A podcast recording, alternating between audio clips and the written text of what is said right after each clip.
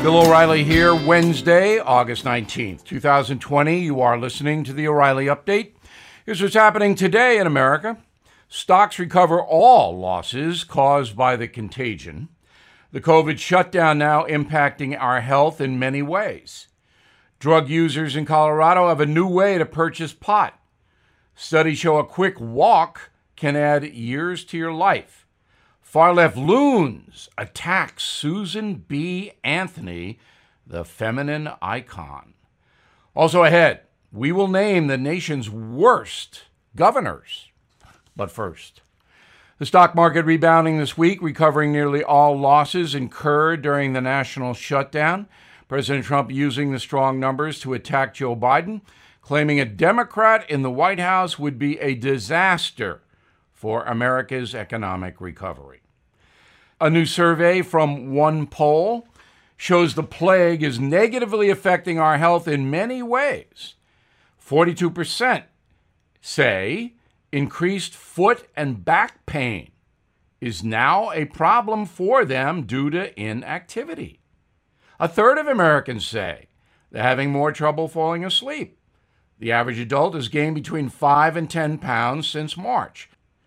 Drug users in Colorado can now buy pot from vending machines that hold up to 2,000 products inside.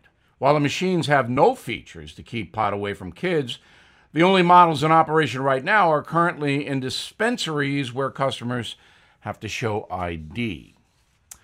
Researchers at Cambridge University in England say a seven minute daily walk can reduce your risk of early death by 30%. Adding just a short jog to your routine lowers the chances of a heart attack by another 21%. Only half of Americans get more than 10 minutes of exercise each day. Far left loons turning on Susan B. Anthony just hours after President Trump pardoned the female rights activist who died in the 19th century. New York Times writer Maggie Haberman claiming the suffragist was a divisive figure who relegated black women to the sidelines. Despite her prominent role in the anti slavery movement, critics say Miss Anthony only promoted voting rights for white women. Miss Haberman in the New York Times, of course, vicious Trump critics. In a moment, who are the absolute worst governors in the country? We'll tell you next. It's another morning, and you're all set for work. You grab your coffee, head out the door, and your car decides today's the day it won't start. Panic sets in. You're not just late, you're stranded. Get ahead of unexpected car repairs before they strike with CarShield the most trusted vehicle protection company. For almost 20 years, CarShield has saved millions of drivers from repair nightmares with low monthly plans that cover up to 5,000 major parts and systems, like pricey transmission and engine repairs and check engine light mysteries. Visit CarShield today at carshield.com/carlson. Plans include unlimited miles, 24/7 roadside assistance, help with flats, lockouts, and rental car options. Save 20% and get a a free quote by visiting CarShield online at carshield.com/carlson. Don't wait for the next surprise. Choose peace of mind with CarShield. Go to carshield.com/carlson and save 20% today.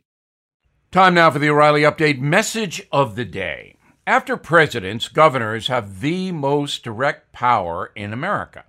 They can directly control what happens to you in our 50 states.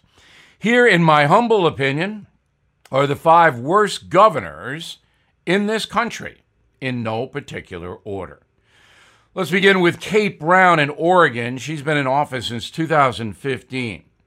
We've all seen the destruction of Portland, Oregon's largest city. Ms. Brown has refused to call in the National Guard, has been soft on Antifa and Black Lives Matter violent protesters she has totally botched the entire situation. In addition, Kate Brown proposes raising taxes on Oregon business by $3 billion. Portland is a destroyed situation. Businesses will flee that town, and now the governor wants to raise taxes on all business in all parts of Oregon. In Nevada, Governor Sisolak has been in office only one year.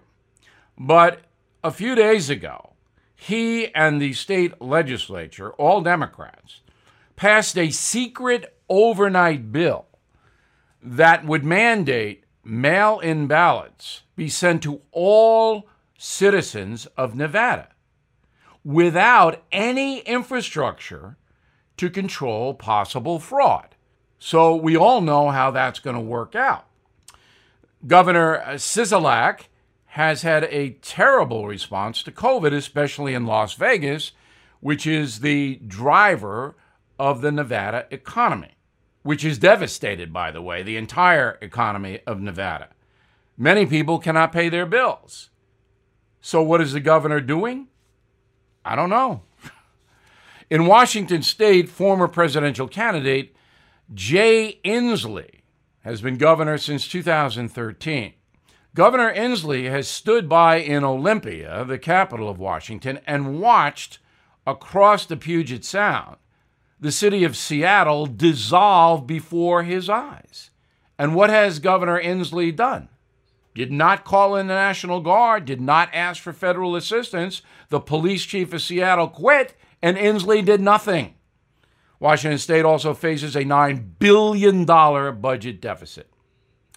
In New York, Governor Andrew Cuomo is a very smart man, yet he ordered COVID patients to be put back into nursing homes, resulting in more than 6,000 deaths. And Cuomo won't admit what he did.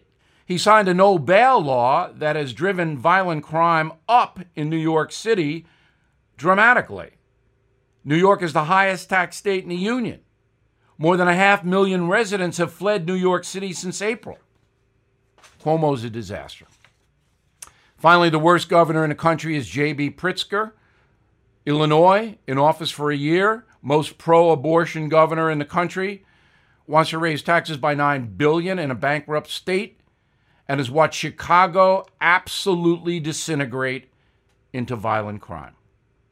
I'm Bill O'Reilly, and I approve that message by actually writing it. For more news analysis, please visit BillO'Reilly.com and join our Stand Up for Your Country campaign. In a moment, something you might not know. Did you know every day is a perfect day for peace of mind?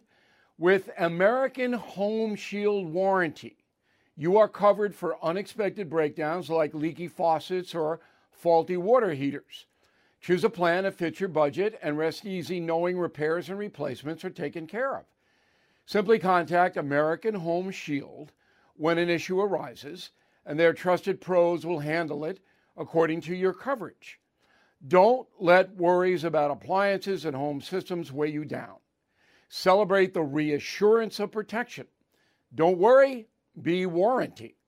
For 20% off plans, visit AH ahs.com slash bill. For more details, see ahs.com slash contracts for coverage details, including limit amounts, fees, limitations, and exclusions. New Jersey residents, the product is being offered is a service contract and is separate and distinct from any product or service warranty, which may be provided by the home builder or manufacturer.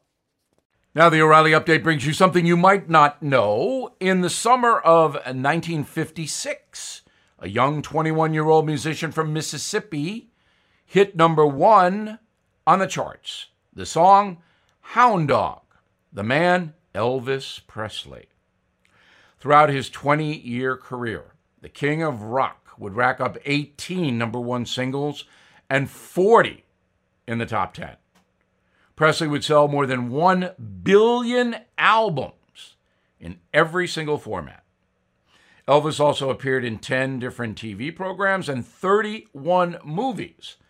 My favorite was Clambake, which is incredibly bad, but funny. Elvis, a musician, took a two year hiatus at the height of his fame because he had to serve in the U.S. Army. He was drafted. His time in Germany solidified his status as a worldwide celebrity. Sadly, fame destroyed Presley, and it started in the 1970s. Elvis overdosed on drugs twice in 1973. He even lapsed into a three day coma in his private hotel room. That was kept secret, nobody knew. The only person to treat Elvis was his personal doctor, who was prescribing him 30 different medications at one time. By 1977, the young hound dog singer had gained 75 pounds, could barely walk without a cane, and slept more than 14 hours a day. In August of that year, the king of rock was discovered on the bathroom floor of his Memphis home. He was pronounced dead on the scene at the age of 42. At the time, doctors reported the cause of death as a quote, likely heart attack. But of course, it was not that. He passed away from drug abuse. And here's something else you might not know. According to Elvis's fiancee, Ginger Alden, the musician's final words at 2 a.m. were, I'm going to the bathroom to read. Her response, okay, but don't fall asleep. She would find the legendary singer, perhaps the biggest pop icon in history, dead 12 hours later. Back after this. Hey guys, it's Vivek Ramaswamy here inviting you to listen to my podcast, Truth. We just relaunched it after the campaign, and we are already riding up the podcast charts. Here's why. I think that hard, in depth conversations about the tough issues is the only way we're going to get this country back. Because make no mistake, we are currently in a war for the future of America, and you cannot win a war unless you're willing to speak the truth. If you want standard conservative talking points, this podcast is not for you. But if you want to go deeper and hear the conversations you're not going to find anywhere else, the conversations that will challenge you, that will challenge me, then subscribe to Truth with Vivek Ramaswamy on Apple, Spotify, or wherever you get your podcasts. And I promise you, you're going to cover terrain that you're not going to hear elsewhere. Thank you for listening to the O'Reilly Update. I am Bill O'Reilly. No spin, just facts, and always looking out for you.